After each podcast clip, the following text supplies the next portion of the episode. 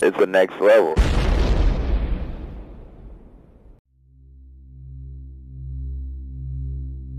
Warning. The following podcast may contain spoilers. Listener discretion is advised.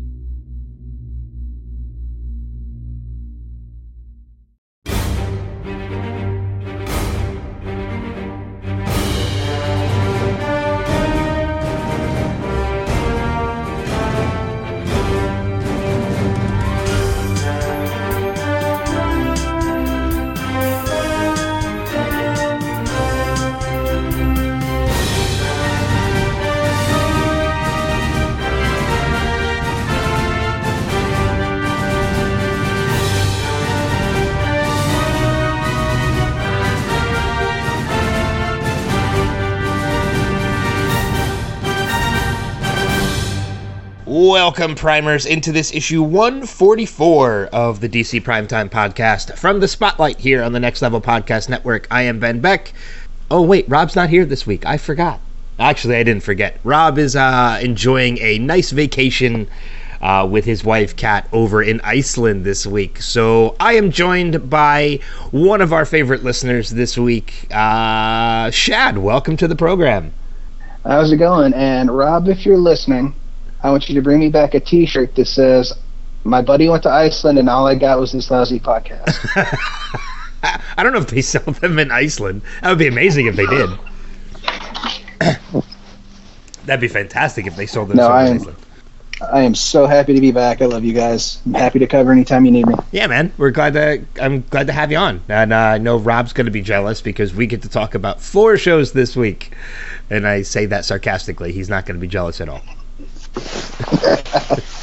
Not at all. Uh, apologize ahead of time uh, if we experience any kind of phone quality or any kind of quality issues for the uh, sound quality issues for the podcast. I know Shad, you're having a little bit of a trouble on your end, so you're uh, you're actually skyping from your phone, which is uh, yes, I love you, Apple. Thank you. yeah, already having a little bit of issue because you're fading out there a little bit.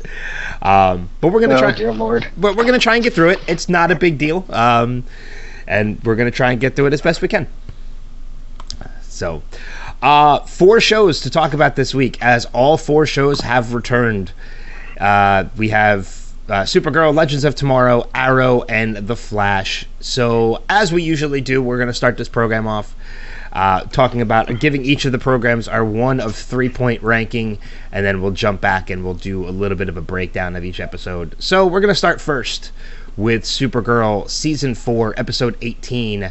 Uh, Shad, we'll kick it over to you. Sidekick, hero, or legend for this episode? Uh, not enough Lex Luthor, but I still give it a legend. It was a really good episode. Okay. Yeah, I think it's going to be a little bit of time before we're going to see Lex again.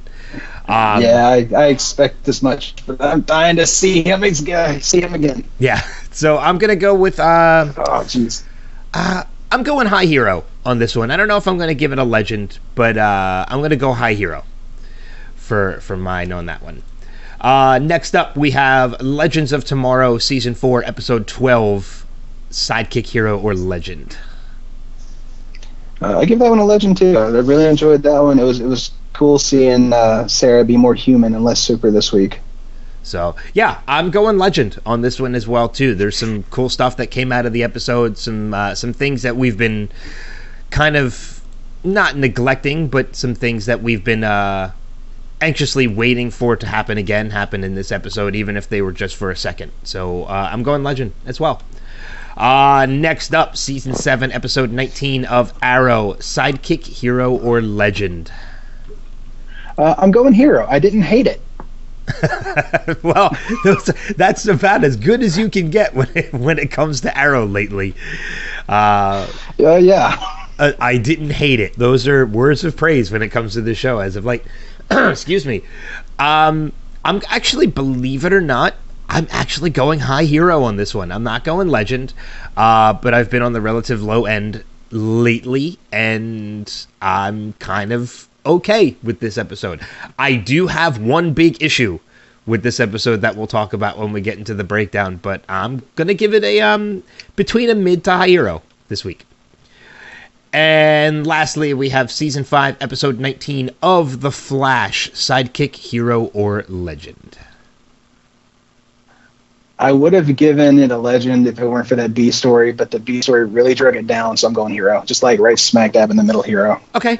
Uh, I'm going high hero on this one as well. Uh, the B story, in your opinion, was the Killer Frost aspect, or Yeah. Okay. Killer Killer Frost. I don't think that was the B story though. I think that was the A story. I mean, the title of the episode is Snowpack. Uh, yeah, you that is that is true. So I think that's more. I don't know if that changes what your rating would be, but yeah, I think that's. I think that's more the A story this time around. Yeah, it's uh, that that part of the story has still uh it, it has some problems for me. Okay. All right. Yeah, we'll get to we'll get to talk about that in a couple minutes. Uh, so yeah, so we're gonna go back and talk a little bit of breakdown of each of the episodes. I honestly don't know how long this episode is gonna go because I mean. Uh, These episodes are fresh in my mind, as I know they're kind of fresh in yours too, as, as you have your notes, um, or at least your notes are fresh in your mind. But thinking about them, even though I just watched them last night back to back, I can't remember a lot of what happens in a lot of these episodes, and I'm sure that it'll it'll come about as we're talking more about them. We'll we'll remember more and more as we're talking. But I think Thinking about it, it didn't it didn't seem like a whole lot huge did happen in each episode. It felt like it was just more like very specific character showcases and just kind of very centered and focused this week. yeah, I I feel like with the exception of Legends, not really storylines haven't really progressed that much out of this week. Um, well, I mean, they're actually. No, I take that back. There's big things that happen at the end of Arrow, Legends, and The Flash that kind of progress the story forward. But for the most part, the actual meat of the episodes don't really progress the stories that much. Yeah. So yeah, it'll be interesting. A lot of these conversations might be very straightforward. So uh, just a heads up before we get into it. Before we do get into it, though, I, I want to let everybody know that uh, with Shad as my co-host this week, having yet to see Avengers Endgame, uh, you will not get any spoilers from us this week, so you don't have to worry. I know spoilers are rampant online right now, and people are trying to avoid them like the plague. So you don't have to worry about any accidental Avengers spoilers or anything like that coming out of this episode. I've seen it twice already, uh, but because Shad hasn't seen it, I would never want to spoil it for not just for you, but for anybody listening. So it's, Uh, I, I do. I do want to share one thing though. I've, I've been teased for the past two days at work with a ton of fake spoilers. okay. So again, fake, fake spoiler. This obviously does not happen in the movie, but the best fake spoiler I've gotten all week is that Beetle Bailey shows up and beats Thanos. okay, yeah, that's definitely a fake spoiler. I had I um, really enjoyed that. I had a friend of mine post a picture of Hawkeye from this movie with the uh, the longer hair on the top and the shaved sides, uh, and it said uh, Avengers Endgame spoiler. Uh, one of the main people who got dusted in Infinity War was Hawkeye's barber, which I thought was was pretty damn funny. Uh, but yeah, spoilers are rampant. Uh, it is. I'm not gonna lie. It's a downright perfect film. Uh, it's everything you want from that movie and more. But that is all I'm going to say about it on this podcast. So, Oh, dear Lord, I can't wait for tonight. oh, I'm going to see it again today, Ugh. later today. so by the time people are listening to this, I will have seen it three times, which is nine hours of my life, Oh, jeez. and I'm okay with it. Totally okay with it. Um, yeah. So before we jump in, and again, before we jump into it, I know um, it's been a while since you've been on. I know the last time you were on with Rob, but uh, just a quick survey from you, sir. Out of these four shows that are happening right now, uh, which one is currently your favorite? Uh, favorite this season is easily Supergirl. Just there's so much going on. It's such a great superhero story. Uh, at first, I wasn't terribly interested in. Um, oh dear Lord, I forgot his name. I Ben just lost his name. The villain. Uh, well, his his alter ego too. Oh, uh, the he the Uh, um, Agent of Liberty. Liberty. Liberty. yeah, I, I, it, I just thought it seemed very hokey, like in the first couple of episodes, and then it just it very quickly pulled me in, and I just I got to see the rest of it. I can't wait. Okay. yeah, I'm right there with you. I think Supergirl has probably been the strongest of the the shows this season. Uh, uh, Absolutely. you know, I, I think uh, every show has had its moments. I mean, we we've put down Arrow a lot, but Arrow has had one or two phenomenal episodes this season. Uh, you know, Slabside Redemption. God, Slabside Redemption is I I would put hands down probably the best episode of the series. Uh, because Uh, my, was- my my favorite moment from any show this season is like right after he breaks out of the cell in the middle of that episode, and the guard just like, "Get back in your cell! Get back in your cell!" He just punches the guard, and it's that punch. He sends the guard freaking flying. oh, I keep replaying that in my head over and over. yeah.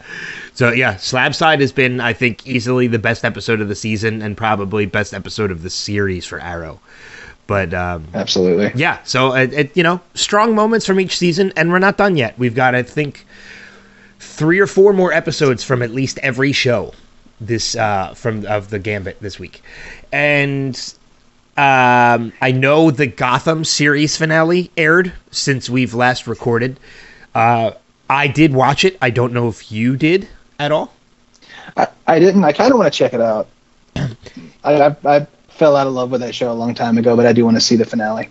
I will say uh, to anybody who kind of fell out of Gotham over the course uh, of the past couple seasons, this last season was pretty decent. The series finale is very much disconnected from the series. Um, I, I I am aware there's some sort of flash forward.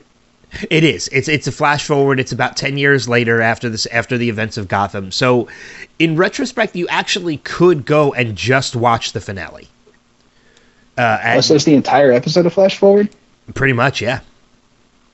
Yeah, the Oh, whole ep- the whole episode is about to is uh 10, uh 10 years later. So, so you could, in essence, like I said, g- kind of be separate and watch that episode and not having watched the season, and, and be okay with it. So Yeah, I'll have to check that out. yeah. Uh, all right. That being said, let's jump into our breakdowns of the week. Uh, starting first with Supergirl, Season 4, Episode 18 Crime and Punishment. Kara and Lena head to Stryker's Island to find clues that may help defeat Lex. Kelly encourages James to confide in someone about his PTSD. Alex faces off against Ben Lockwood when he takes powerful weapons from the DEO to hunt Supergirl. Uh, those are pretty much our three A, B, and C stories right there Yeah. for the episode. Uh, of those, though, what do you think would probably be considered the A story? Um, because they kind of tie. The only one that doesn't tie into the others is uh, is James. Uh, I would I would think the um, the Alex and the Kara storylines are probably the main focus. Yeah, I, I think they're. I I don't want to say they're A and B stories because they kind of tie into one another. Uh, you know, because they're uh, Kara is go Kara and Lena going to Stryker's is in retrospect because of what is happening. Well, no, it's not really because of what's No, happening they- with Ben Lockwood. They're after Lex. Yeah, they're specifically after Lex. So yeah, Yeah, so it's it, but, Kara, yeah, Kara and Alex are, co- are focused on completely different things. They're still like the two driving plots of the season, but yeah, they are very disparate. Yeah, yeah, and there, I guess so. They would be A and B stories, and James would be the C story.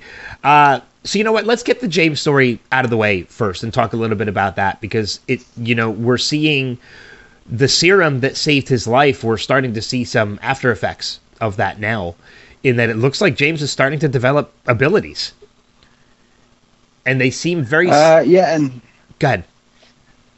th- th- there was there was one thing I was kind of confused in that storyline. It at the end, it almost sounded like he said, "I'm not having PTSD. It's this serum. It's screwing with my head." Did, did I hear that correctly? Um, I honestly don't remember if that was something that was said or not. Uh, but it, you know what? I could see that happening. I mean, I could see that being the case because Kelly. I, I, think that was said actually because Kelly at the end of the episode when he says like I was hearing things that were away, I was seeing things that were away from me, and Kelly said, you know, says to James, it's you know they're hallucinations, they're part of the PTSD, and he's like, no, this is not PTSD and because it, it seems to me like a lot of the abilities that he's starting to develop now are very similar to Kara's. I wonder what they're going to call him. I don't know, but I could kind of see him going back to, um, going back to being Guardian once he because I mean he says it's not PTSD, but he definitely d- still does have PTSD. I think it's a combination of both. Yeah, I wonder what they're going to do with that because that. Oh man, that seems like they go in so many di- different directions. Yeah, but you know it's uh, it's you know it's going to be a wait. It's going to be one of those wait and see. It's going to be something, or is it going to affect James negative negatively, and he's going to become maybe? Um, I can't see this turning James villainous at all. Yeah, I don't. I don't see that, but at the same time, I just I don't.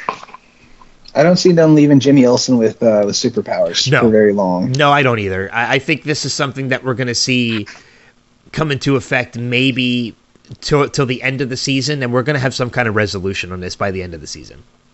Yeah, That's that's my opinion on that as well. But it'll be interesting because it seems like you know the super hearing and the super and super sight are two of the abilities that he. Oh, and strength too because he crushes that lamp.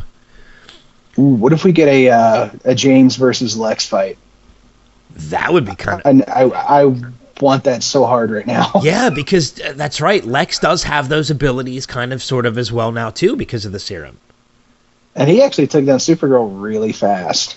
Yeah, so it's I, I think I think we're going to see James as an ally while he has these abilities, especially because you now have you have Lex, you have Red Daughter, you have Otis, who is kind of like a, a secondary cyborg Superman now, uh, which uh, I don't know how I feel about that.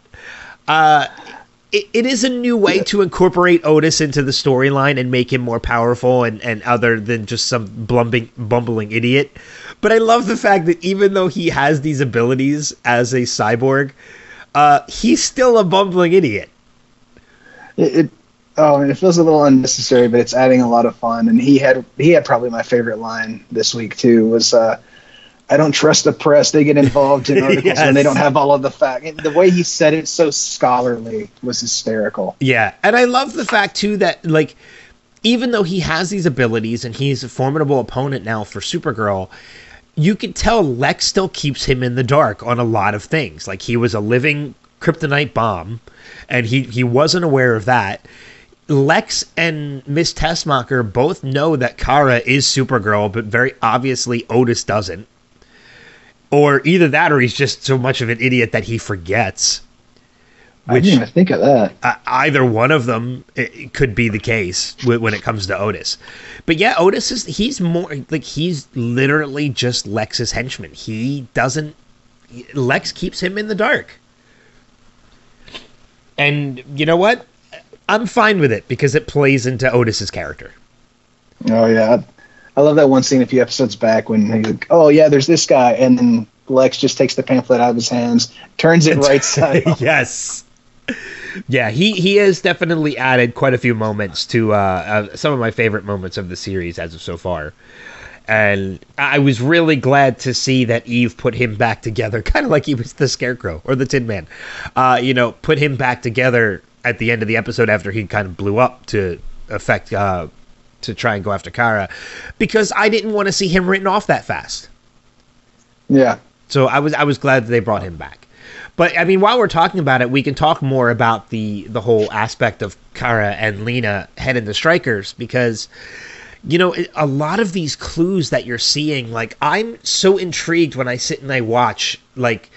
Lena put the, the, the chessboard together in a certain way to unlock it for Lex's diary, or the fact that the button to a secret area was hidden in a picture that he drew on the wall.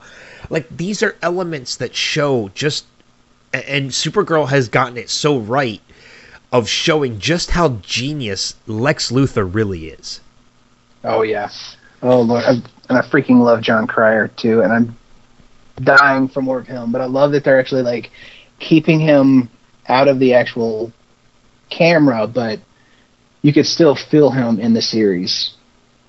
Yeah, he he is he's having that overarching or over under rather uh, effect on everything that's going on. Like you can see even when he's not in the episode, as you mentioned, he's still affecting everything that is happening. I'm really enjoying what they're doing with Lena this season too. 'cause The the past couple of seasons, she was just kind of like, "I'm the genius. I'm the solution to this week's problem," and they're they're just they're showing her human side. They're showing the flashbacks to being a child with Lex. They're showing how Lex just has this mental and emotional effect on her, and they're just they're making her so much more human this season. Yeah, I mean, and you bring up an interesting point too that you know she's been the smart one over the course of you know the past couple seasons, and with Lex's return, they're kind of showing her have to come to grips with the fact that she's not anymore. Yeah. And you're right. That definitely brings out some more humanity in Lena's character, which yeah, I'm enjoying as well. I'm I'm waiting for the time in which Lena, and I think it's going to happen before the end of this season, in which Lena no, finds out that Kara is Supergirl. I'm kind of surprised that hadn't happened already. As smart as she is. Yeah, I, I, just, I, I, I, expected it so much sooner than now. Yeah, I, I don't know. I, uh, maybe they've been doing it for a reason, as kind of like a big reveal. But you know, Lex already knows, and but that's because Lex is a super genius, so he was able to figure it out extremely easily. Part of me wonders if the big reveal is is going to be she's known for quite a while and she just hasn't said anything. That would be a pretty cool twist, if that's the case. I'd actually really enjoy seeing it if that's the way it happens. Uh yeah. So I mean, other than that, that we talk a little bit. We'll, we'll talk a little bit about the the whole um, Alex and Ben Lockwood and uh, brainy aspect of this because you know we see that Ben Lockwood comes into the DEO. He wants uh, weapons to stop Supergirl, and Alex and Colonel Haley. And I'm really liking seeing Colonel Haley kind of fall on the side of good because she was a character who was very seemed very villainous when she came in, and the more and more we get of her, we can see where her loyalties lie, and her loyalties lie more with the good of the country than with the government that she follows. Yeah, she started the season just kind of feeling like Amanda Waller light, but uh, yeah, now they're especially with the whole aspect of her daughter, they are making her more humanistic. Yeah, I mean, she it's more and more every week. She's turning into an ally of Alex and Kara so it's it's it's been fun seeing that transition of her character. We get more of that this week too. Uh, you know, in which when Ben Lockwood tells her that they need to uh, call Supergirl to come to the DEO so that they can bring her in with those with the weapons they end up getting. You know, Colonel Haley knows that the signal on the watch that Alex gives her one press for call, two presses is a trap, and she's even knowing that she still uses it to make sure Supergirl does not come in because she knows that. That's, that's an interesting. That's an interesting aspect of her character too. Is that Alex told her, you know, you press it twice. You know, Alex knowing that twice is saying it's a trap, and then Haley's like, "You think I'm stupid? I know, I know. I press it twice, she doesn't come. I press it once, she does." So I enjoy that aspect too. That Haley clearly knows more than she lets on. Yeah, yeah, for sure. Um, excuse me. So, mean, really, the only thing left is we'll talk a little. We'll talk a little bit about the brainy and Nia Nal aspect of everything in that. Uh, I have to say, good for Nia because uh, there's that moment when Brainy comes to Nia Nal and says, "You have to look forward. You have to dream of the future, so I know whether or not I have to do this." And Nia, you know, throws it right directly in in Brainy's face in that, you know, well, it's okay when you need it, but if I want to know about it, it's not. Uh, and it is. It's very hypocritical of Brainy to do that. it doesn't take away anything from Brainy's character because I, I feel like, you know, he is very cyborgish. So he's, of course, he's not really going to know, you know, the the difference between those two situations without really thinking about it uh, or over analyzing it. But you know, it, it, was just an interesting dynamic between these two characters, and I really want to see what they're building the connection between these two characters to be oh man, I love Brainy so much, and I keep I keep using this aspect on different characters, but then again, it goes back to them showing how he's not human, but he's kind of like becoming human. It was it was a theme earlier in the episode when I was I always was so log early in the season where he says I was always so logical and now I'm letting emotions get in the way, and he's just kind of starting to under that more and more and more. Uh, he suffers from that tunnel vision of, you know, you want to do it, it's wrong, but I want to do it, it's for the betterment of everything. Yeah. Yeah. Um, interesting thing that I, I just thought of now. We, I know that Dreamer has a lot of, you know, um, connections to the future where where Brainy comes from, and you know, Nia even knows that Bra- like that Brainy knows about her and her descendants and such when it comes to how she is in the future, but Brainy won't tell her anything about it. Do you think there's a chance that when Brainy returns to the future, Nia could go with him? And that's why he's Oh, not saying anything? There could be that, or we could end up with a whole John Connor situation in that. I don't know. I don't know if it's possible that Brainy could be the father of, well, the.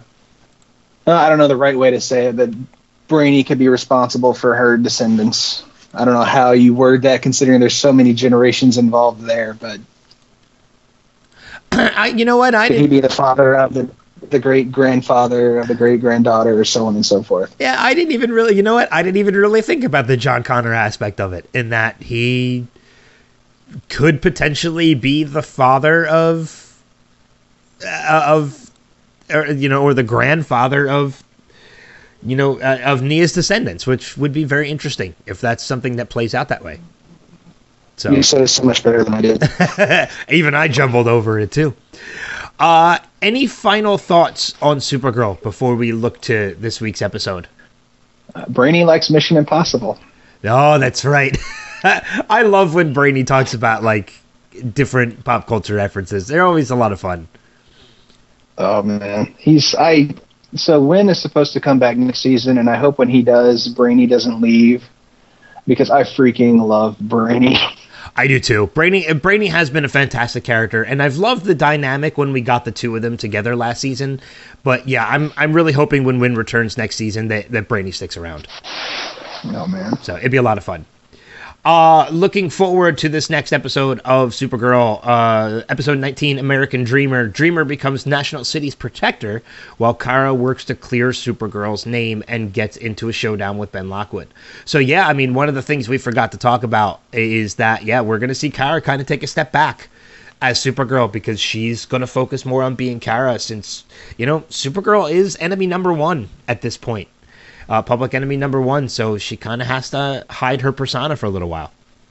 And uh, and I, I just, I gotta say this. He didn't come up so much, but I just have to say the phrase President Tron. President Tron. yes. Uh, and very interesting, too. One thing I didn't notice about next week's episode it is directed by David Harewood. David Harewood taking his first crack at directing an episode of Supergirl. That's cool. And and we did forget one thing. We did forget one thing.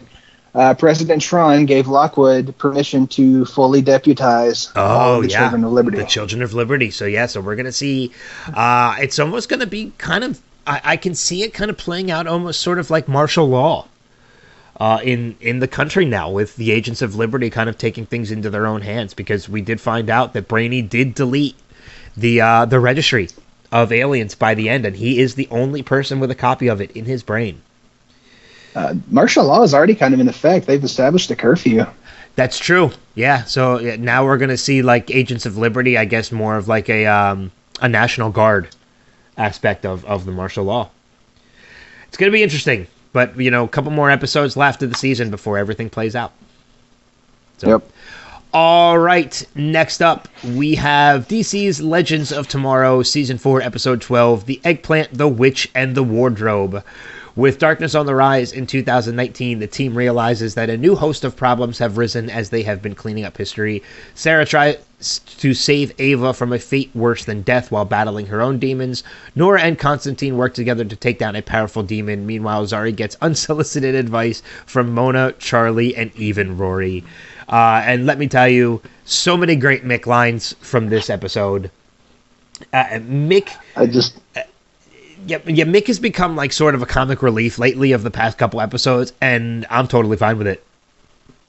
I love when uh, last episode John used him as the vessel for uh, Frank, for Hank's ghost. Yeah. and he just tricked him into the magic circle with a Playboy. yes.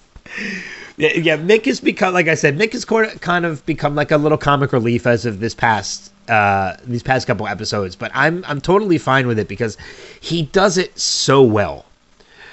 Uh, uh you know, I mean, I love when uh, I love when uh, all the girls are trying to help Zari. Like, here's what you need to say to to, to Nate, and they they read out the the the text message and it's just all emojis and nonsense. And Mick just tears something off the typewriter here. Use words. And Zari reads it's it and erotic. just looks at him. I'm not gonna say bulge. yes. I just love that he hands her the page and he's like, it's erotic. And yeah, she looks at it. I'm not saying bulge. So uh, he again, uh, you know, he's just become a, a great moments of levity when it comes to this series, and I, I hope we get more and more of that as we progress forward uh, with the rest of the season. I'm so happy we're still going to get at least one more season of this show uh, because we need it. Uh, the the Oh one, yeah, I, I love the show. It makes me laugh so much. It's it's definitely the most fun of the of the four shows. Yeah. Oh yeah. Absolutely. Um, you know, and one of the I want to touch on what we, we didn't have any feedback on Facebook for Supergirl, but there is one piece of feedback for uh, Legends of Tomorrow, and I actually want to get to that right now because it, Rob and I have talked a little bit about this over the past couple weeks, and uh, I, I just want to address it again. It, it comes from Michael, Fra- uh, listener Michael Franks, and he says, "I don't know if it's just me, but I think the Legends of Tomorrow, I think Legends of Tomorrow has changed a lot from what it used to be. It's no longer a series about superheroes using their superpowers to save the day. It's more of a corny, goofy, and use, and the use of superpowers are pretty much gone." Uh, the action fight scenes are very elementary now. To me, the series has gotten away from what made the show so great. The very first season is still by far the absolute best season of the series. Here's hoping the show gets back to what made it great. Now, there's a couple things to, to talk about in that uh, that piece of comment, and that is it is goofy, uh, and this use of superpowers are pretty much gone. But as something that you know that I've mentioned over the past couple weeks, and Rob has kind of agreed with me too, I actually think that is a strength of this show. Uh, you can't always rely on the superheroics. Uh, you know, to build a character, you you need in order to become attached to characters and to learn to and to grow to love characters, you need character development. You know, you could have a Superman series and just have Superman come in and save the day with the superpowers, but you still need elements of Superman with as Clark Kent. You know, to build that character.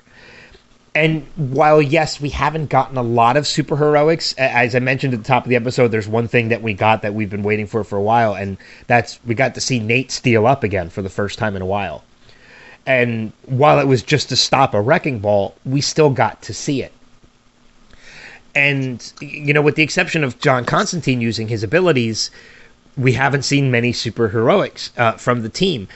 I'm okay with that because this has become more of a character piece, and the show is still just as much fun, even without the superheroics.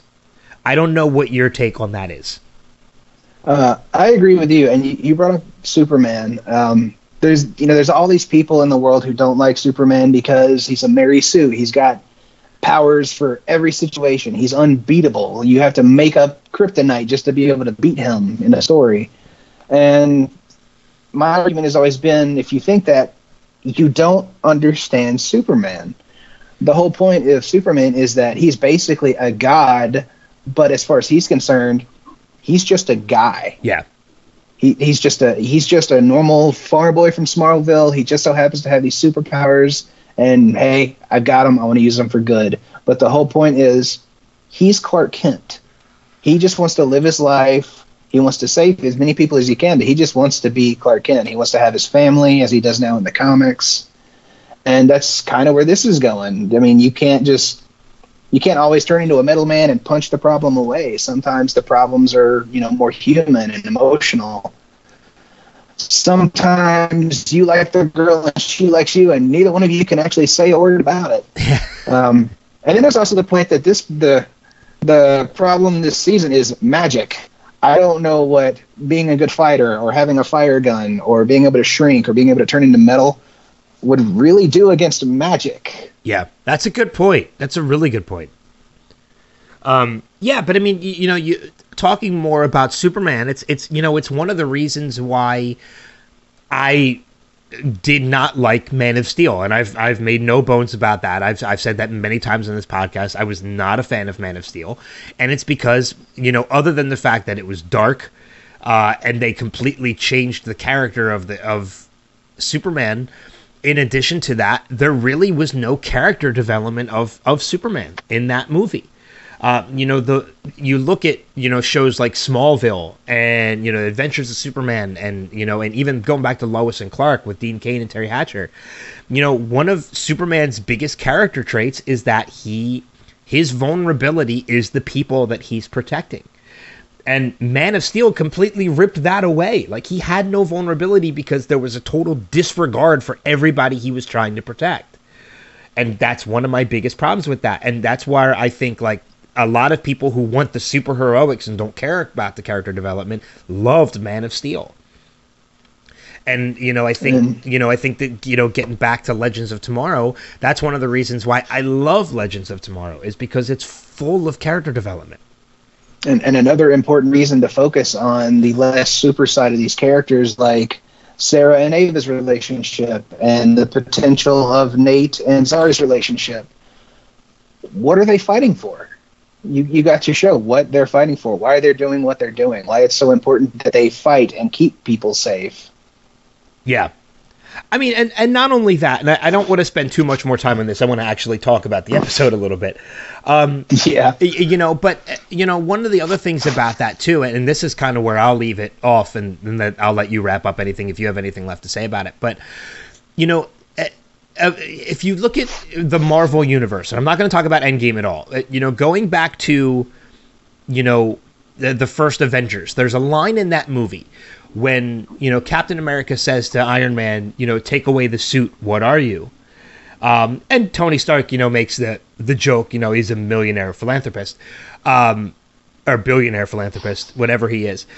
You look at these characters. These characters, when you put these characters in a show called Legends of Tomorrow, they are you are calling them physical. You are calling them actual legends you need to set up characters that if they did not have their superpowers are still an asset to this team.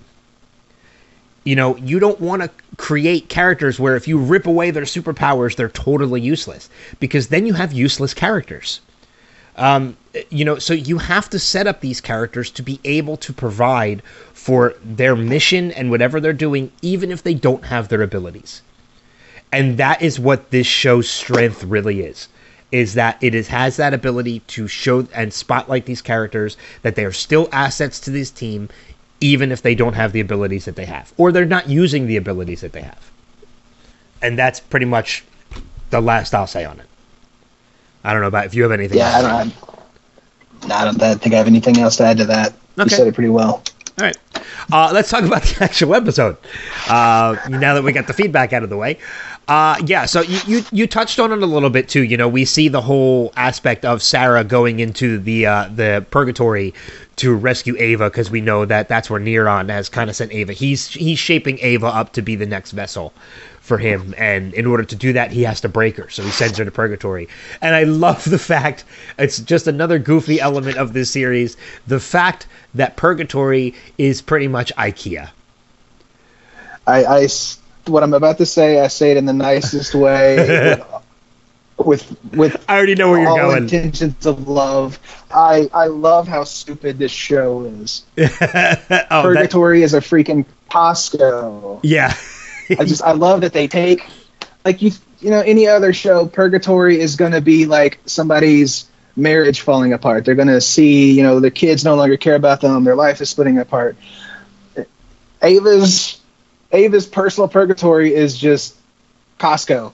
Yeah, yeah. I, just, I just love how they take general, the, like you know, big cliche plot points and completely reinvent them and turn them on their head. Yeah. Oh yeah, for sure.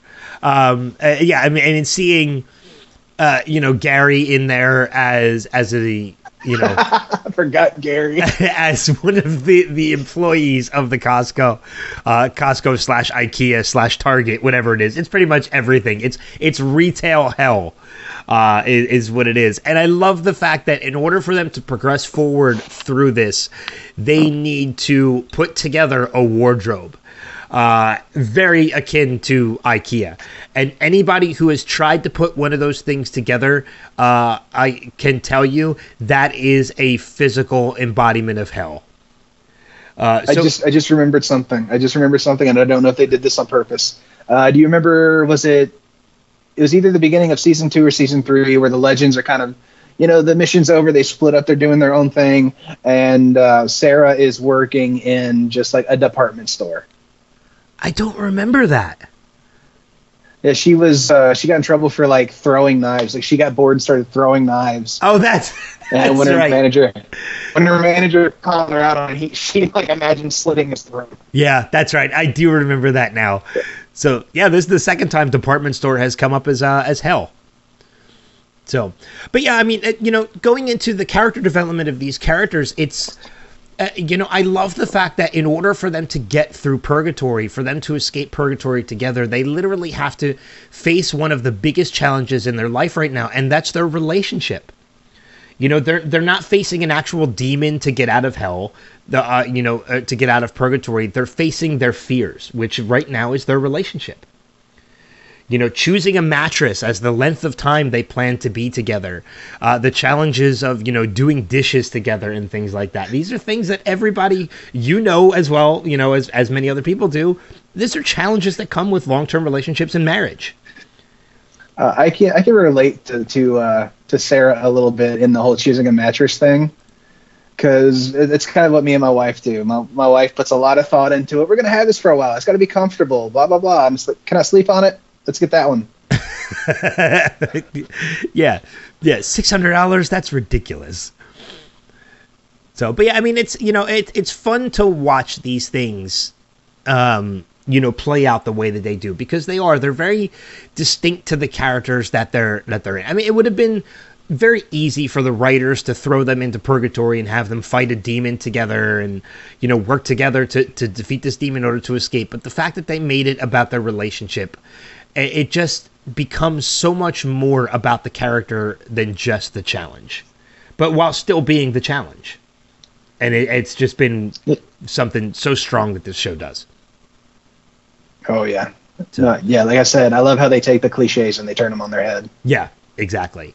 Uh, I think the only really other thing to talk about is, you know, we we see also happening in this episode is, uh, you know, Nora coming into play and really teaming up. You know, it's it's revealed now to everybody, including to Nate, that Nora did not kill Hank.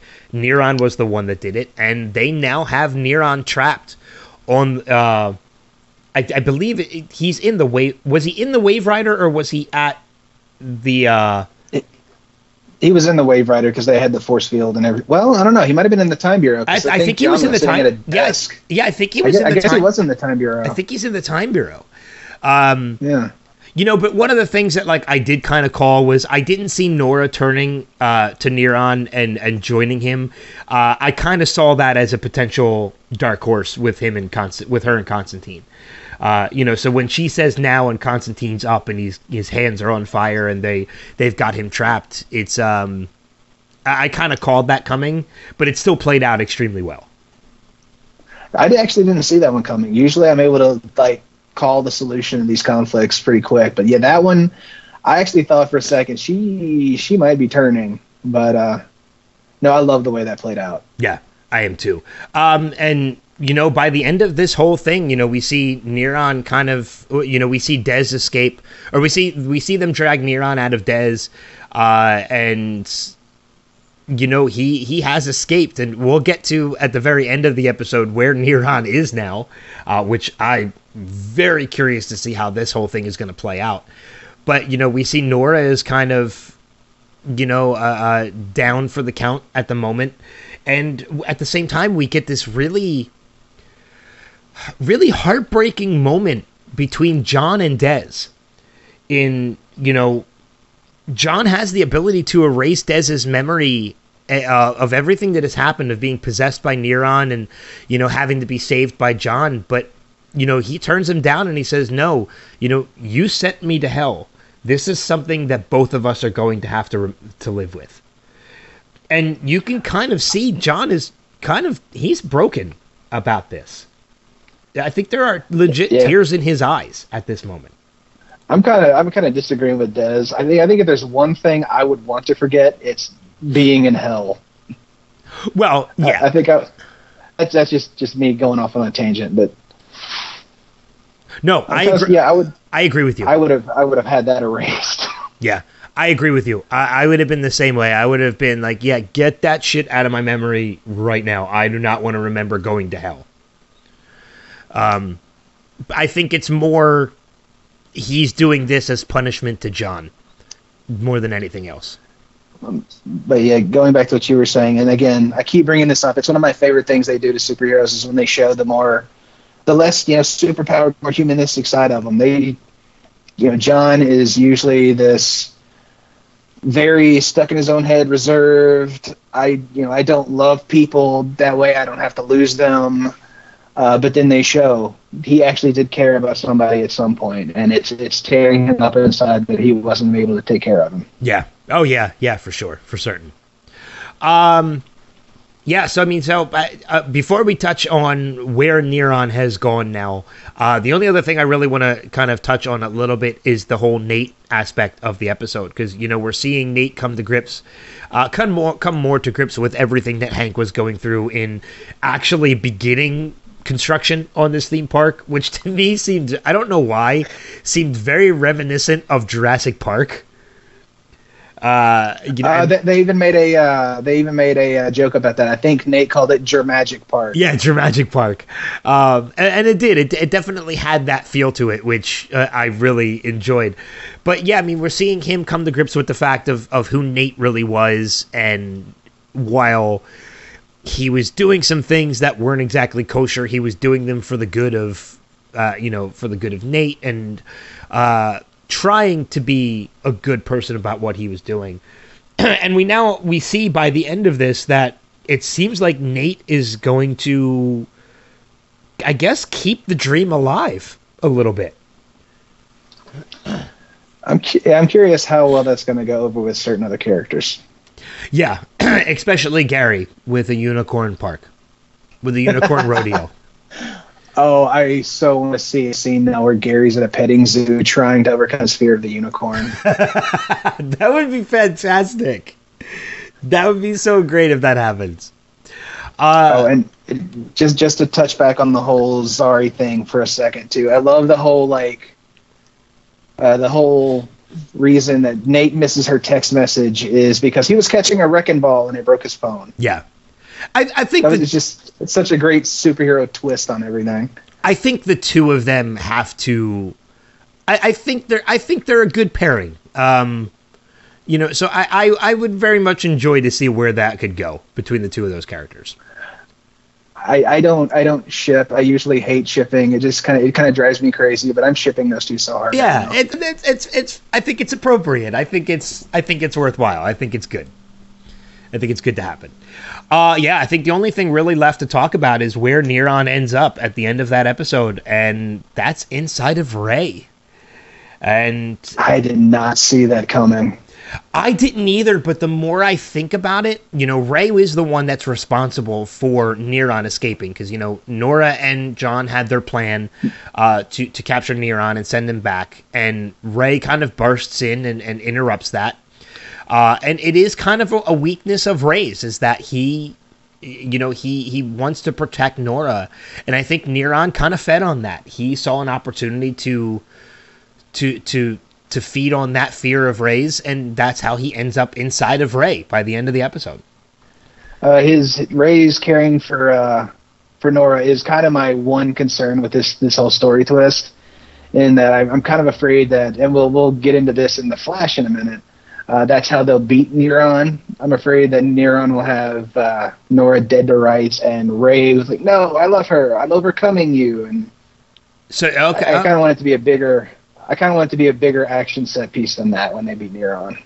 yeah, But I- we'll see. yeah, we'll see. I mean, we only have uh how many episodes do we have left in this season? We have let's see. Three or four. We have four more episodes of this season. Yep. Um, uh, but that leads us to next week's episode, uh, which I love. The title is Egg MacGuffin. Uh, while Ray is worried about Nora, he, he is suddenly faced with his own problem that forces him to do the unthinkable. So yeah, we're going to talk more about that. Looks like Sara's going to be sending Nate and Zari on a easy mission together. So it looks like Sarah might be shipping them together as well. Uh, so it's going to be fun. It's going to be fun to see where it uh, where it goes. All right, let's talk about Arrow, Season 7, Episode 19, titled Spartan. After the Ninth Circle delivers a major setback for Team Arrow, Diggle reluctantly reaches out to a four-star general of the Defense Intelligence of the uh, Defense Intelligence Agency for help, despite unresolved tension from their past. Meanwhile, uh, meanwhile, Oliver discovers a piece of information that he believes will turn Emiko against the Ninth Circle. Uh, Alena returns with an interesting proposal for Felicity. So a couple things to break down in this episode. Rob and I had talked earlier uh, a couple weeks ago about how uh, Archer was the system that uh, you know that they're dealing with in the future, and we were kind of wrong about that because now the Archer that we thought was in the present day is not the Archer of the present or of the future because that Archer has been destroyed. So most likely, it's probably going to be whatever this new system they're going to develop is it's it's it's making me laugh a little bit because um, Archer is basically just the machine from Person of Interest, and those two, uh, Felicity and I can't remember the other girl's name, but the girl from Helix, they met through Michael Emerson from Person of Interest. Yeah, that's Alena. Um, is the Alena? Char- yeah, uh, the character that comes back. Yeah, so it's it's it's it's weird that they're doing a, it again. This episode was better than the last couple but it still seems like there's still elements of this episode right now where the writers are kind of scrambling to put some final pieces of of things back together and wrap up storylines before this season wraps up because in essence I really do believe why we are getting 10 episodes next season I really do believe this is technically kind of the final season of Arrow. Because I feel like next season is going to be more prep for Crisis on Infinite Earths yeah, it's going to be like I feel like next season is going to be issue zero of Crisis. Yeah, I, I, really do feel that way. I feel like next season is going to be a truncated back, uh, you know, a truncated story that's going to basically play out while they're, you know, for maybe the first four or five episodes of the season, maybe six episodes of the season, while they're preparing for Crisis, and then the last couple episodes are going to be leading up to Crisis. So I really do feel like while we are getting those 10 episodes, this is the final season of Arrow. So the writers are kind of scrambling to wrap up a lot of these storylines. Uh, you know, and you know, we got the whole thing with Archer now, and I, I'm gonna I'm gonna jump right into my biggest complaint about this episode, if that's all right. Yeah, go ahead. Uh, um, one of the things that Rob and I have had issue with when it comes to this season is that we don't know who the big bad is of the season. It was led into being one person, and then now it, it turned out to be, uh, you know, it was leading into Dante was the was the big bad of the season, and now Dante is dead. Who is the big bad of this season? Is it Emiko? Is it somebody else, or is it just, or is there not really a big bad of the season? I have no idea. Uh, I, I said quite a few episodes back in a comment maybe there's no central big bad, maybe it's a central conflict because there was the whole anti-vigilante thing, and then now that's out the window. So I I don't know. Yeah, I, and that's the thing. That is my still to my biggest complaint of this season is I, I don't know. I'm so confused as to who the big bad is, and we should know by this point. I mean, we we are on episode 19 of the season. There are literally three episodes left of the season. We should know who the big bad is at this point. Oh, I, I swear, if the the final episode ends with the monitor showing up and saying, "Surprise! This was all a test to prepare you to see if that deal we made is." something we can do i'm going to be so upset oh i fully i fully expect the monitor to show up I, I expect that too. But like, if if he's just behind this just to test Ollie, and there was no actual villain, it was all just kind of to play in the next season. That just that's weak tea. Uh, yeah, I mean, uh, you could say you know Emiko and the Ninth Circle are you know the big bad uh, of the season, which is definitely a possibility. You could even say that you know it's just the ninth circle and Emiko is going to be kind of redeemed and help Oliver in defeating the ninth circle. You could say that uh, at this point in time, those are the only two options I can foresee. I hope it's not the ninth circle though, because we already had that the, the League of Assassins. Yeah, I, that's what I mean. Like I don't night, know. the Ninth Circle. I, I'm The just Circle just kind of feels like discount League of Assassins to me. yeah. I'm just uh, really confused. I mean, when they killed uh, when they killed Dante, when Emiko killed Dante at the end of the season, I my head nearly exploded. Uh, at trying even to, in Flash, where I'm, even in Flash, where I'm not hundred percent certain who's the villain of the season, I'm still kind of certain. And yeah, in Arrow, I just, I don't know. I don't have any kind of clue or idea or fan theory or anything. Yeah. I, don't know. I'm just confused. I mean, and maybe there are listeners out there, uh, you know, there are listeners that are listening right now who know who the big bad is, and we're just completely oblivious to it. And if that's the case, please let us know, uh, because I, my brain is just so clouded from this show this season that I, I'm just not. If there are clues and they're obvious, I'm I'm missing them. I'm missing them completely. So, um, let's talk a little bit about the Spartan aspect because that is the a that is the a plot of this episode. And man, I, I have met Ernie Hudson before, and while he was kind of a dick when we when we met him, uh, because we didn't meet him at a con, we met him at a actually outside of a con. So, and if you ever want a real gauge as to how a celebrity is in real life, meet them outside of a con because at con they put at cons they put on happy faces because they're making money. So they have to smile and be nice and genuine to everybody. If you really want a true gauge of a person meet them outside of a con. Uh, if you if you not i'm not saying go stalk somebody outside of a convention just to meet them. But if you happen to meet them outside of a con that is a true gauge of how they were. And ernie hudson was kind of a dick when when when i met him. But um you know but that's not to say i don't love seeing him pop up in things because i'm still a fan from like ghostbusters and things like that and i i think I think it was pretty obvious the the role that he was going to play when it came into relation to John, to Diggle. Uh, we, we knew he was probably going to be some kind of father figure, and it turns out anybody who thought that was sort of right, he is indeed his stepfather. So, Uh, we have to point out real quick too the whole John Stewart Yes. thing that everybody's freaking out over online. yes, and and just, just another allusion to John possibly being Green Lantern. And and you know what? And that is the writers literally toying with the fans. That's all it is.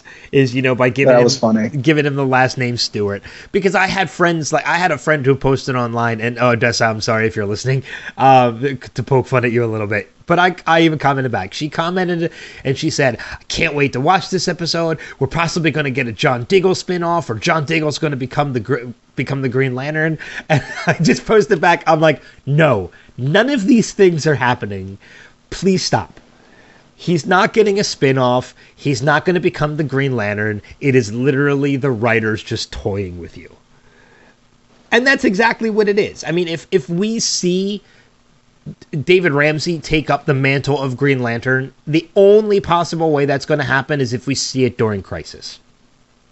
Yeah, I'm expecting like Earth 99 Diggle to show up, and he's like, "My name is John Stewart Diggle." Stewart's his middle name, and he's a Green Lantern. Uh, that's I kind of honestly expect that to happen in Crisis, but Yeah. uh, yeah, I don't I don't think it's going to happen any other way. No, I- if if we see it at all, it's going to happen during Crisis, and you know what? That's the way it should be. That's absolutely the way it should be. I mean, because we got that tease with John Wesley Shipp when he said, "Oh, John, you're not wearing your ring." Like, uh, like we got the tease that he does exist somewhere in the multiverse, and if we're going to see it, it's going to be during Crisis. Um, God, I'm having trouble just putting this episode together as I usually do because again, there's not really, you know, we, we find out. I, I think uh, I, the only other I'm going to mention one more thing about the episode, and then if there's anything that you want to fill in the gaps about, um, you know, we're finding out, you know, that Connor Hawke in the future is indeed the adopted son of John Diggle, uh, but we do find out something very important this episode in that JJ, uh, John Diggle's real son, it seems to be more on the side of bad, and he's on the side of crime in the future, and that he is the leader I of the was kind of Deathstroke gang. surprised by that one. Yeah, That one surprised me a lot. yeah, he's the leader of And the I, I- Deathstroke I gang. do enjoy, I do enjoy too that you know Deathstroke has now become a gang, which is you know kind of a recurring theme uh, in the DC comics, like the Joker has the Joker's gang. It happens with quite a few villains. I thought that was a nice little touch. Well, not only that, but you know we're, getting the Deathstroke gang, but we also we also got the Canaries. You know, so they were a group as well in the future. So it's it's it's going to be. I can see definitely what they're building to when it comes to the flash forwards. You know, with those helmets, uh, with Archer built in, and you know, being able and basically creating an army of super soldiers when it comes to, um, you know, when it comes to that. I can see where they're going with that, but when it comes to the present, man, I still just can't put it together. What what Arrow is is is drawing to. I hope I'm surprised, but I, right now hope I, just can't good. see it. Yeah, right now I just can't see it. Uh, anything else about the episode that uh, that you want to bring up that maybe I'm just forgetting? I'm sure there's something. Nothing I could really think of. Uh, it was, was kind of neat to see that Stewart's a little more. He's clever. Like he used a shoelace to get out of the zip tie. He used the stun gun to recharge the helmet. So you know he's resourceful and clever and MacGyver-like. Yeah, Uh, that was neat. But no, like I said earlier, I didn't hate it. yeah, and, and that's kind of where I am too. Like it's it I. You know, I was a mid to high hero on this one, and it's basically just because I, I'm kind of second guessing my mine now. I'm gonna just kind of lower it to a mid hero. It wasn't bad, but it wasn't great. So that's kind of where I stand. If if we forgot anything, please let us know uh, in feedback sections or on posts and messaging on Facebook and such. But uh, looking forward to next week, we have Confessions, and again, three episodes left of the season. Uh, next week, and then the following two. Uh, when uh, episode Confessions, when they learn of an upcoming attack on the city, Team Arrow calls Roy Harper to call them uh, to call them stop wow, they worded this wrong. To help them stop the Ninth Circle, uh, things do go awry and there's massive collateral damage. Dinah investigates what happens. So it looks like we're going to see present day Roy come back into play this season. And when you say things like there's massive collateral damage, I, that to me sounds like death of a character. I'm cautiously interested in this episode. Uh, yeah, uh, I mean, you know, we know it's going to be interesting because we know obviously it's not going to be Oliver. We know it's not going to be Wild Dog because we see him in the future. If there is a, if there is indeed a death, Dinah is seen in the future. Um, Laurel is seen in the future. Roy is seen in the future. if it's Emiko, I will be blown away uh, because then I will be royally confused as to what the hell this season is doing. Um, the only two people I can see potentially being are maybe Diggle or Felicity, but we know it's not Felicity because we see her in the future as well. So I don't know. And they can't kill Diggle. They can't kill Diggle because we don't know how They Connor be- and we d- because yet we don't know how Connor becomes his adopted son. So a, a massive collateral damage must not be a death. Yeah, because everybody's kind of spoken for. Yeah, unless it's Emiko. Since, since we're on that subject, though, I do just want to touch on this one thing that I have as a I have a problem with it in the series as a whole is the flash forwards because it lowers the stakes in a big way. Yeah, yeah, It's like you like you were saying, like could it possibly be a death? And then we just counted off. No, nobody's gonna die. They, everybody showed up in the future. They can't die. Yeah, that's that's a good point. In that, yeah, uh, it, you're right. It does kind of take away. Uh, you're right. It reduces the stakes because we know who's going to survive already. So you can't have this massive cliffhanger at the end of the season of like, oh, like like we did at the end of season five of who lives and who dies. Uh, you know, with the the explosion of Lian Yu, because we already know. We already know who we're going to see in the future. Have we seen Lyla in the future? Oh, you know what? We haven't. Maybe she dies and the monitor uses her as harbinger. That that would be interesting. That would be an I don't know, interesting play events. I don't know. I, I, Random plot idea ahead. I, I think there's potential it could be Emiko because again, we're not seeing Emiko in any of the future flash forwards. So, but that's not to say that she's just not off somewhere else. I mean, who knows? Who knows what it's going to play out? We're just going to have to wait and see.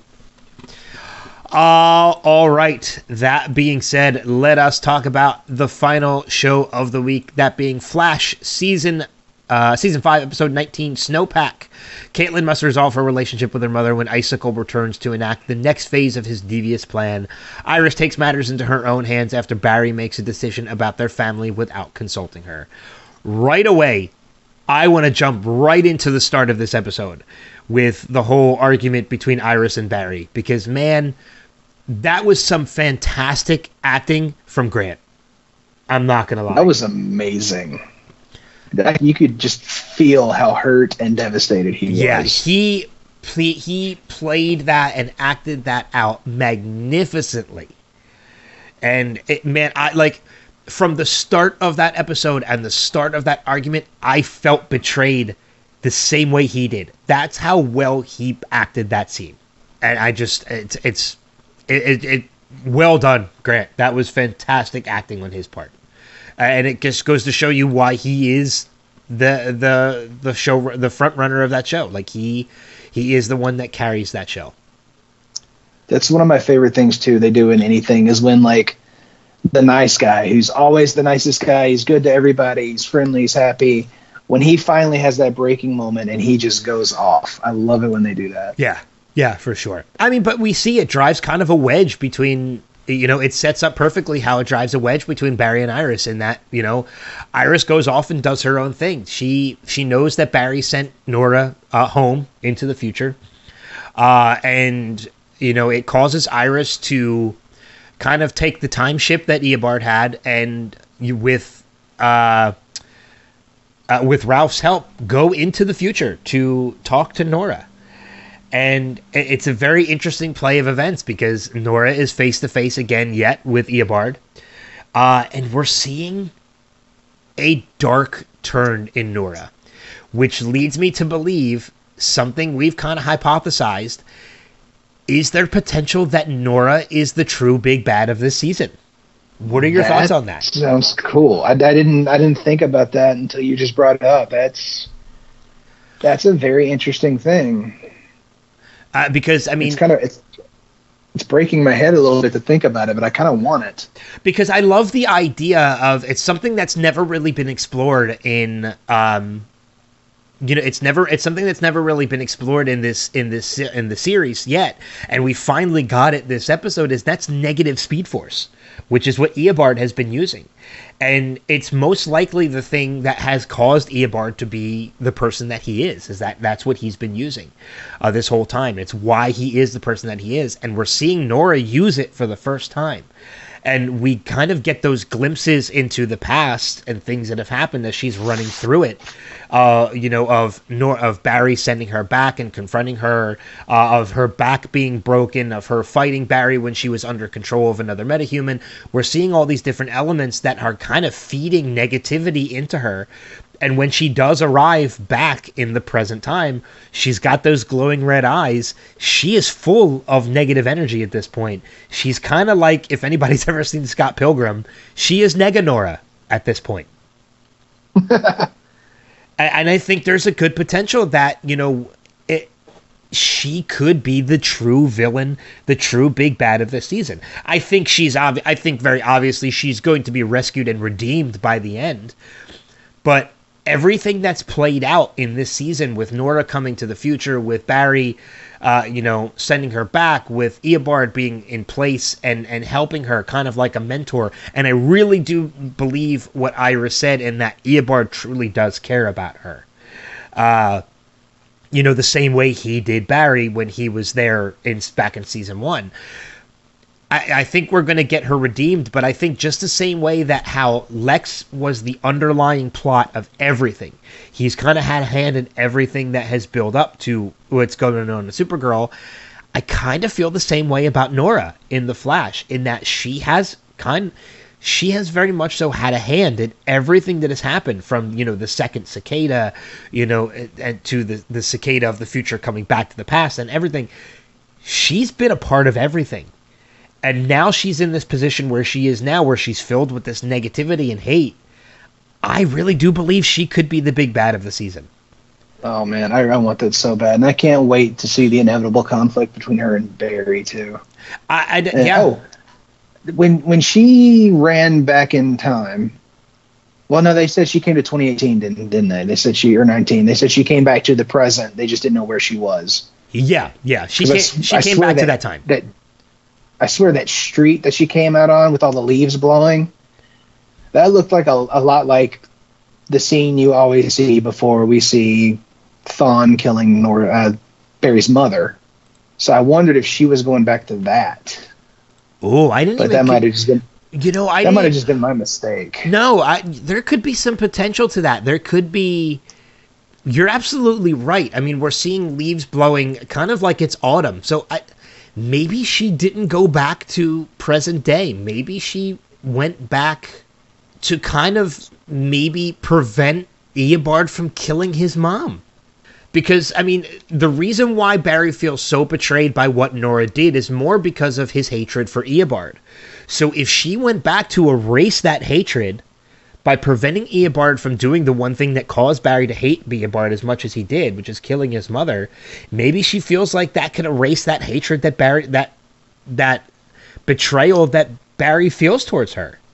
That, That- be interesting. that's That'd a good- very interesting. That's a good observation, Chad. That's real. That's I didn't even think about that.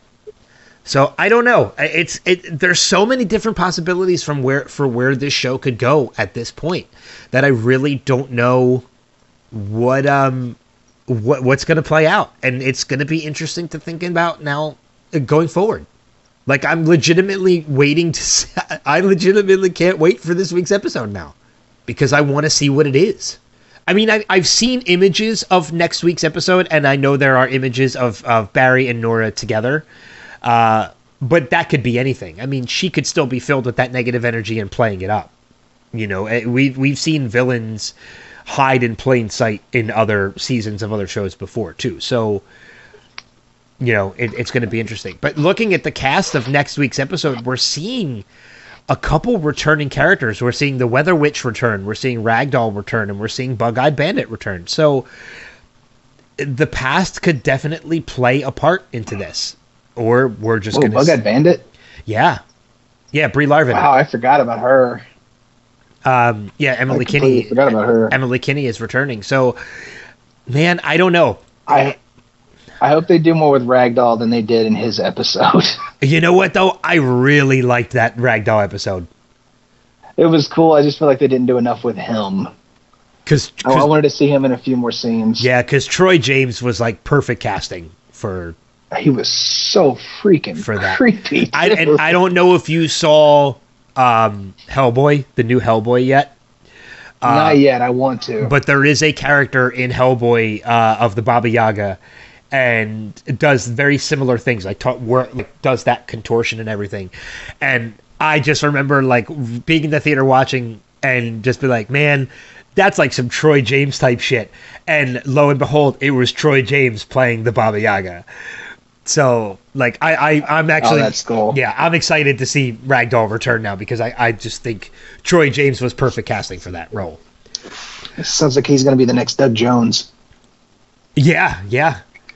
Um, so let's talk a little bit about the B story. Uh, I think we talked, we got a lot of the A story uh, flushed out, uh, but you know, there's still the whole element of uh, Killer Frost and Icicle and Danielle's mom and that device, which I'm a little confused about because I don't I ju- remember exactly what it does. I just called it a Baphomet It's it's just the the next thing that the bad guy needs. Yeah, and that's pretty much ex- exactly what it is too, uh, because you know we see that's what Cicada Two wants. With it. Oh, no way! I remember what they said it does because this it kind of confused me because of the potential of this machine. Uh, so you remember in season three of Supergirl, season two, wh- whichever one had the cr- the uh, the and they laced the uh, they laced the atmosphere with lead. Yes. Uh, The way they described that machine, it basically does that, but with ice. Oh, okay. Oh, so that was okay. That was how Icicle was going to kind of like, Yeah, I, he I- I guess, run the gonna- city. He was going to turn Central City into a to a new ice age. Yeah. Okay, that's right. I do remember that now. My my curious my curiosity now plays in what the hell does Cicada want with that? I, I don't know, and I well no, I did I have a thought. Okay, I did have a thought. Obviously, uh, Grace, present day Grace, has to live for future Grace to uh, to exist. She cannot be cured, otherwise Cicada Two ceases to exist. My guess is she hides her away somewhere in like cryogenic stasis Huh. because that's that's one of the big concerns I have with uh, with Cicada Two as the villain is that in theory she's very easily beatable. You just cure Grace in the present and she ceases to exist. But So but doesn't cryogenic stasis also kind of prevent you from aging? uh, it it does, but I'm sure they'll come up with some sort of excuse. Uh, I, I have no idea. Yeah, I don't know. I I don't, I don't know how it's going to play out. It, it it's going to be interesting. I just don't know what what the purpose of that machine. But I guess we'll find out soon enough.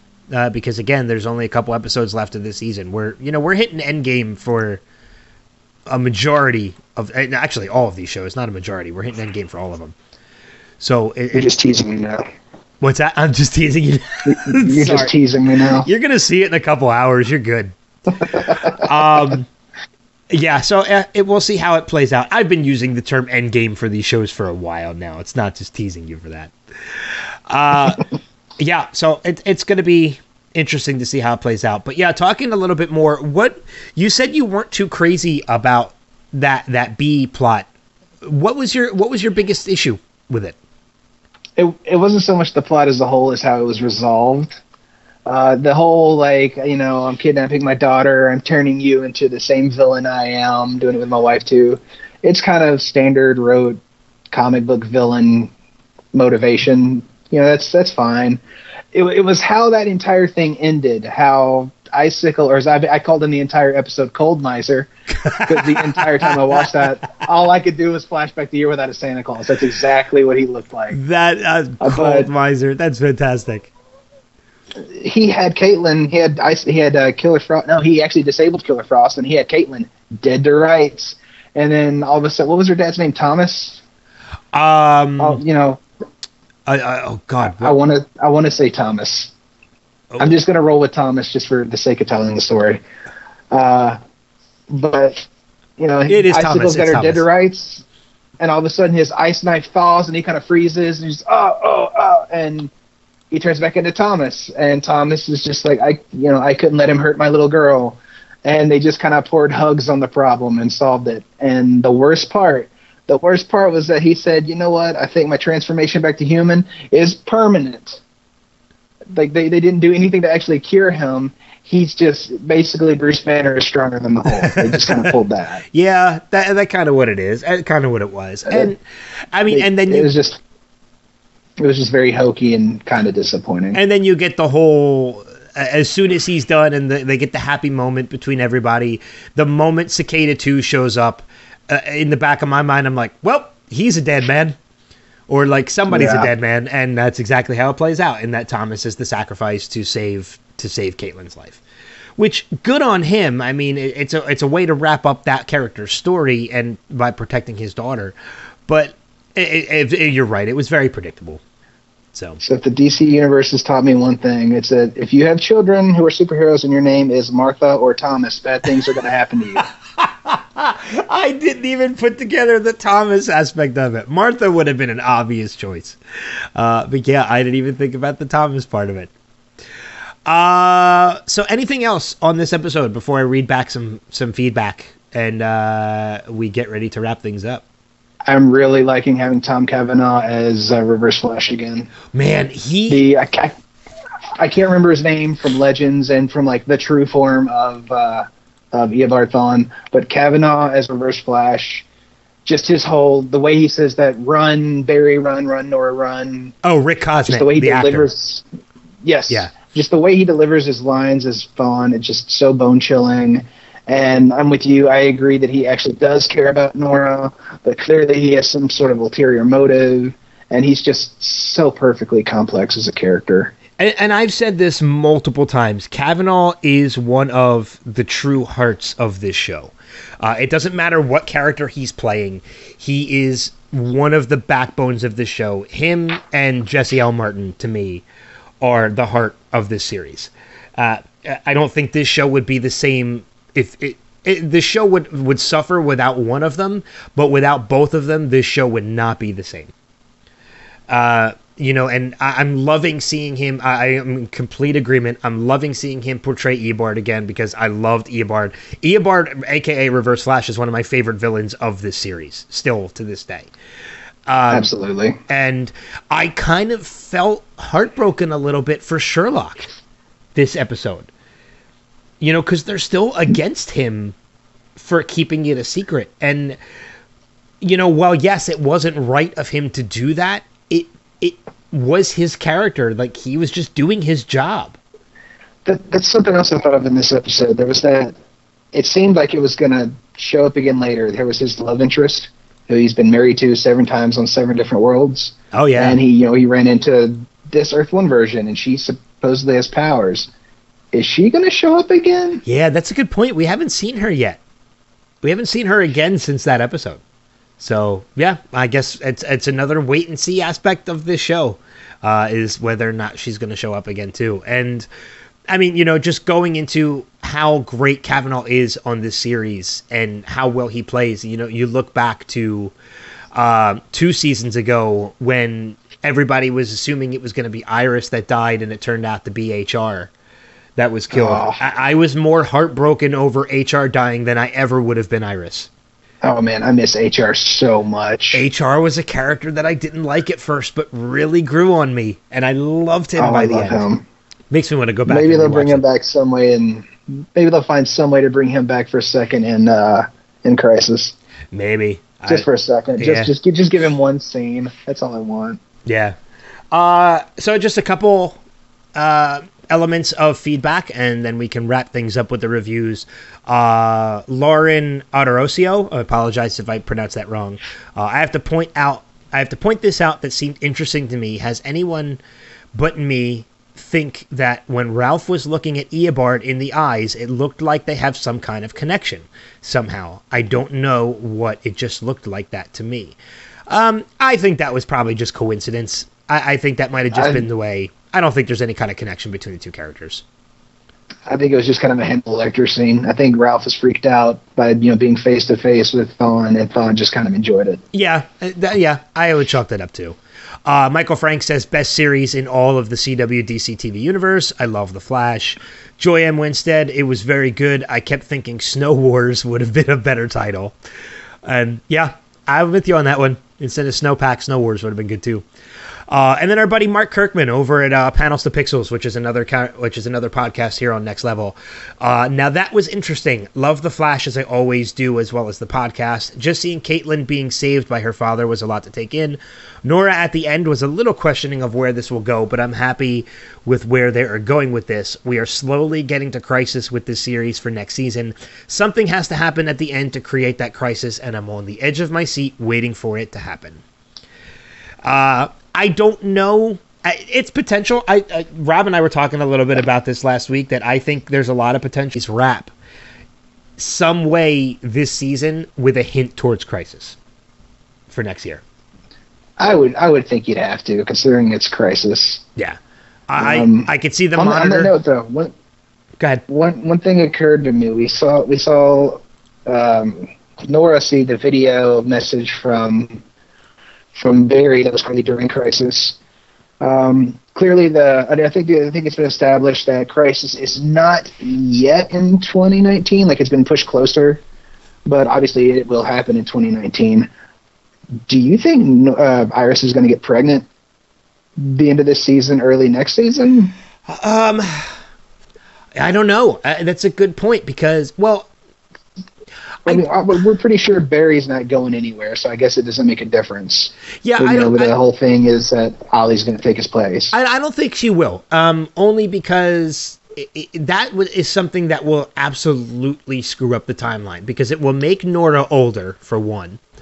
Um, you know, Nora will suddenly, if Barry survives Crisis and Iris becomes pregnant, then Nora will like age a good like 10 years immediately because it changes the timeline.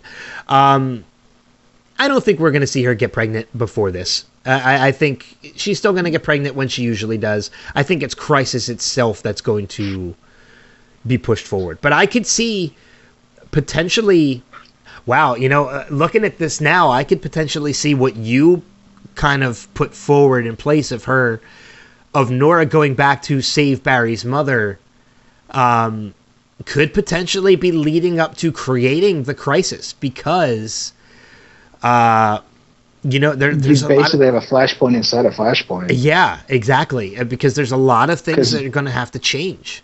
Something is going to happen. Something is going to happen soon that's going to cause the timeline to shift and crisis to happen earlier than later.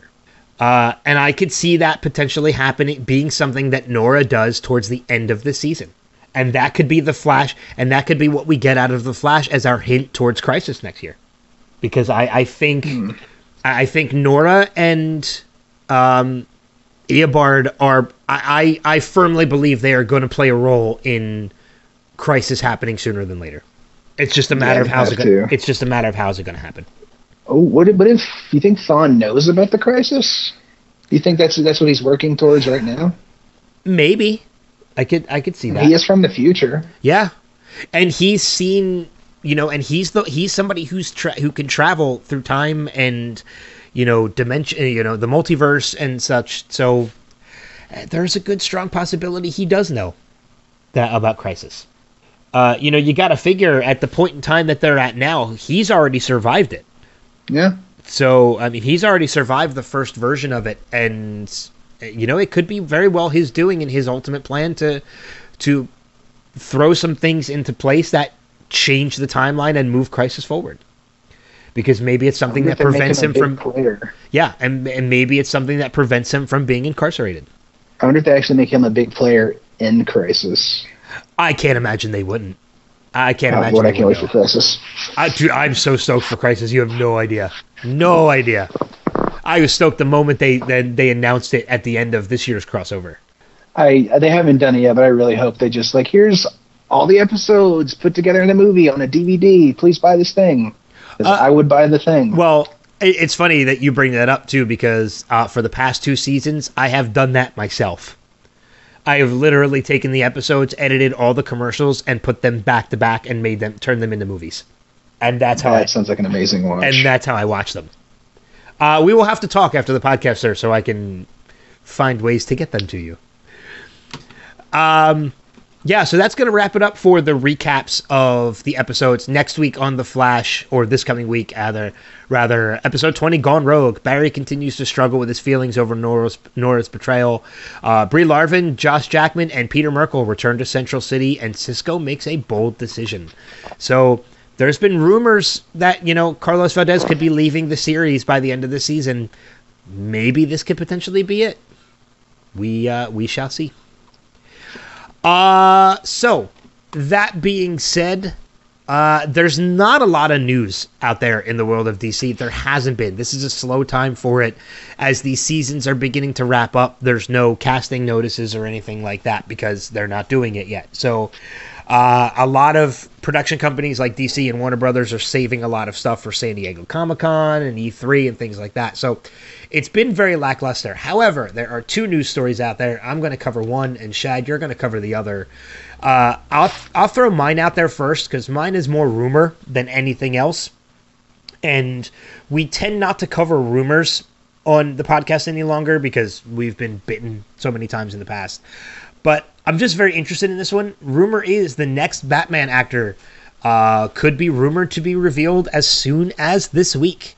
Uh, we know that Ben Affleck wa- has uh, officially vacated the role that he portrayed in uh, Superman, Batman vs Superman, and Justice League. Uh, but yeah, there is a rumor out there that Matt Reeves' Batman could be cast, or an- might already be cast and announced as uh, as early this week. So it's uh, going to be very interesting. I know Armie Hammer is uh, a lead uh, rumored casting, which could be good. But uh, I'm just gonna wait until it's officially announced. And trust me, as soon as it's announced, you'll see us posting it on the Facebook page as well. Uh, but that leaves one other news story, so uh, I'll turn that over to you, sir, because I know you were excited about this one. Uh, yeah, mine's also still just a rumor, but it does have a date attached to it and a couple of copyrights. Uh, but suppose there's been a supposed leak of the next Rocksteady game. Uh, Rocksteady being the people that made the Batman Arkham video games. Uh, if you'd like to know more about those, listen to my podcast DS Prime Time on the Next Level Radio Network. Uh, but the leak is Outlaws. Outlaws being you know Red Hood, uh, Arsenal, various other characters. Possibly the next game from the people that made the Batman Arkham games. I don't know. It, it does have a date that says world premiere Friday, April 26th, which Was oh, two days ago. A couple days ago. yeah. So- So, we didn't get anything. hey, so uh, well, you know what? Never mind. Yeah. I guess it was all rumor. That's all right. I, I'm Uh, I did not. I did not see the date until literally just now. no, it's it's fine. I mean, Um, it, it just because I mean it could just be postponed. I mean, there could. There's been rumors. be. There's been rumors in the pipeline for a while that E3's got something in the works. I have no doubt that they do. It's just a matter of finding out what it is. I, I doubt it's Outlaws though. That those characters just don't seem to have the name cachet to sell a video game to me. It would be kind of cool though. It would be. I mean, it's you know, uh, we've heard a couple different rumors as to what the next potential game could be, uh, especially if it's a DC title. And I, have been pleased with all of them. You know, whether it's a Justice League game or another Batman game, you know, Batman Outlaws, what have you. Uh, I'm still such a big fan of the Batman Arkham series that, um, you know, I'm ready for the next game. I'm ready for the next one. Yeah, that rumored Superman by Rocksteady got me really hyped for a minute. I, I wanted that. Oh, That would've been I, I want a. Rocksteady Superman game. Yeah, that that that would be fantastic, uh, and and very well done, sir. Uh, calling it DS primetime. Um, I, I caught that. I, that did not escape my attention. Uh, the only other the only other thing I have to mention too is if you haven't seen it already, you can find a link to it on our Facebook page, facebook.com slash DC Primetime. Uh, the official trailer for Swamp Thing has been released. And dude, it's straight up horror. There's no questioning it when you watch this trailer. That looks really good. I'm really looking forward to that. Yeah, I am too. Uh, Doom Patrol still is a fantastic fucking series on DC Universe.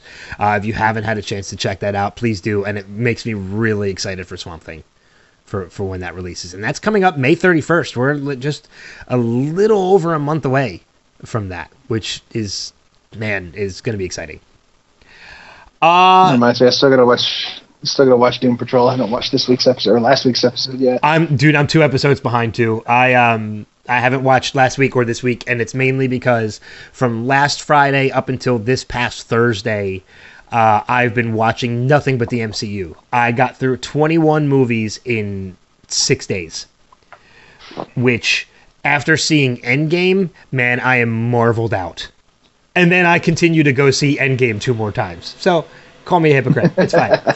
um, but yeah, so uh, a couple recommendations, and then we'll do some plugs, and we'll get out of here. Uh, anything you'd like to recommend to the to the uh, the masses, sir? Uh, I'm assuming you're gonna recommend Endgame, so I'll leave that one to you. yes, sir. Uh, I am. I think all of my recommendations up to this point have been video games, so I'm just gonna stick with that. I have been playing after the announcement of Borderlands 3. I have been playing Borderlands 2, which is so freaking much fun. If you've never played it, it's a loot shooter. The tagline is millions of guns. Uh, there's all kinds of guns. The humor is hysterical. If you've never played it, you should definitely check it out. I was actually going to ask you about that because I have seen you posting that you've been playing. Um, uh, what is it? The Handsome Collection Yeah, uh, of Borderlands. I have never played a Borderlands 2. I've never played a Borderlands game ever. Um, and Borderlands 2 or Borderlands the Handsome Collection is one that has been sitting in my queue for a while. I've just yet to pull the trigger on it. And I was going to ask you about it, so I'm kind of glad that you brought it up because now I'm thinking I might potentially pull the trigger on that game now and give it a shot. oh, you should definitely check it out. So cool. I might do that You, now. you could, the the Handsome Collection has the pre-sequel and Borderlands 2.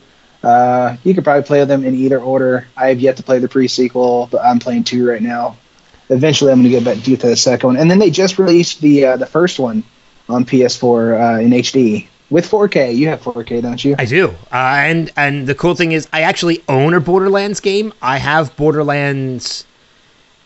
I don't know if it's two or three. Uh, the VR version. Uh, it's two. okay, yeah, I have Borderlands 2 VR because it actually came with my my PlayStation VR headset. Uh, that and Beat Saber because I got the Beat Saber Borderlands bundle, and uh, Beat Saber is a beast of a game. Like I, I, I love that game so much. Um, and but I've yet to play the Borderlands VR because I want to play the actual console game first before I play the VR version. So, uh, but yeah, You definitely should check it out. I will. I think I will because I think the I think the uh, the handsome collection is pretty relatively cheap now at this point. Oh yeah, So- so most definitely. Uh, but yeah, that leads me to my recommendation for the week, and that is if you have not yet already seen it, uh, just I know it's not DC, it's Marvel, but we we make no bones about you know paying homage to other fandoms. If you haven't seen it yet, go and see Avengers Endgame. L- no lie, I was speechless at the end of this movie, which is rare for me. I've always had opinions about the Marvel films, whether they're like amazing or I've had slight complaints. I have not one complaint about this movie. It left me speechless. It hit every emotion from happy to sad to excitement to you know fearful. Like it hit every it hit every emotion along the spectrum. I laughed i cried happy and sad. I cheered. Uh, do, there are moments that i wanted that happened. There are moments i didn't even realize i wanted that happened. And I th- that moments I didn't even realize I wanted until they happened. Uh, that happened in this film. That like I I was utterly blown away. The movie, and I I never give this rating. This movie is perfect.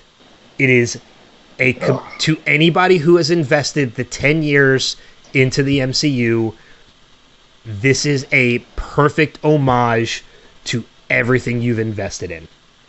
And again, I've seen it twice.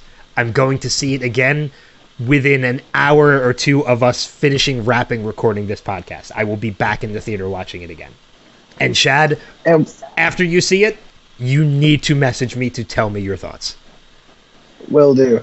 And to anybody who does go see it, be nice.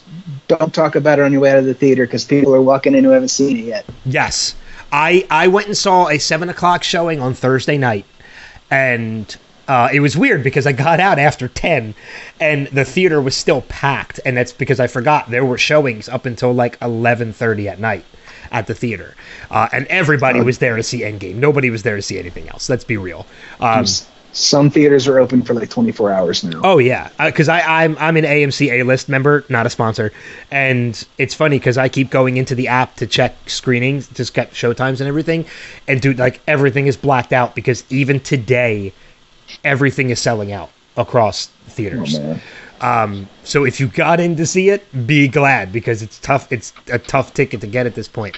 It's already shattered box office records. Like they were worried about it making 300 million because of the length of time, because of it being a three-hour movie. It broke 300 million as of yesterday. I, I think it's like Oh, I think it's like as I read this morning, I think 326 million um, as of yes as of last night, and they still have to get through today. Uh, it has between China and the U.S. globally, it's it has already broken a billion dollars.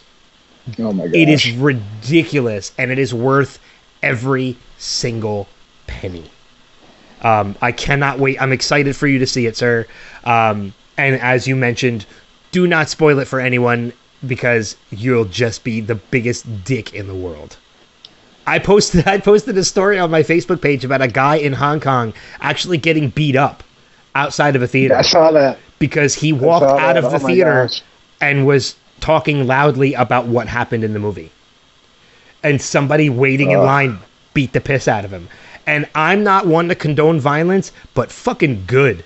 Like, I, if there was any movie I would never want to spoil for anyone or ever want getting spoiled for me, it's this movie. So, if you haven't seen it, go and see it. Shad, I'm excited for you to see it. Very much so, because I'm excited. To, Oh. I'm still excited just to see it again. I've seen it twice. The wait is killing me. you only got a couple more hours, man. Hang in there. You'll be good. Uh, that being said, some cheap plugs and we can get out of here. Uh, as always, you can catch this podcast as well as every other podcast on the Next Level Podcast Network, Next Level Radio, or the Next Level Network online.com, facebook.com slash the Next Level Network. Of course, the Facebook page for this podcast, uh, facebook.com slash DC Primetime. And since Rob is not here, I will mention it for him. You can also catch his podcast, the Caffeine Crew Cast of Pods, also a podcast here on the Next Level Podcast Network, uh, which you can find um, uh, also at thenextlevelnetwork.com. Uh, Shad, anything you'd like to plug or promote before we get out? Nah, I got nothing going on. Got nothing going on except Endgame later today. Yep. So cool. With that being said, uh, thank you as always for being a part of the DC Prime DS Primetime family today. Uh, Absolutely. Shad, I'm sure we'll have you back on again. And just because I haven't said it once today, damn it, Shad. I can't believe I went. I can't. I can't believe I went the whole episode not saying it. I meant to throw it in, but we just got engrossed in conversation and I forgot to do it. Uh, but that wraps it up for this episode of DS Prime Time. As always, thank you for being a part of the family. Until next time, we'll see you guys around the bend. Take care. We'll see you. Catch you in the comments section.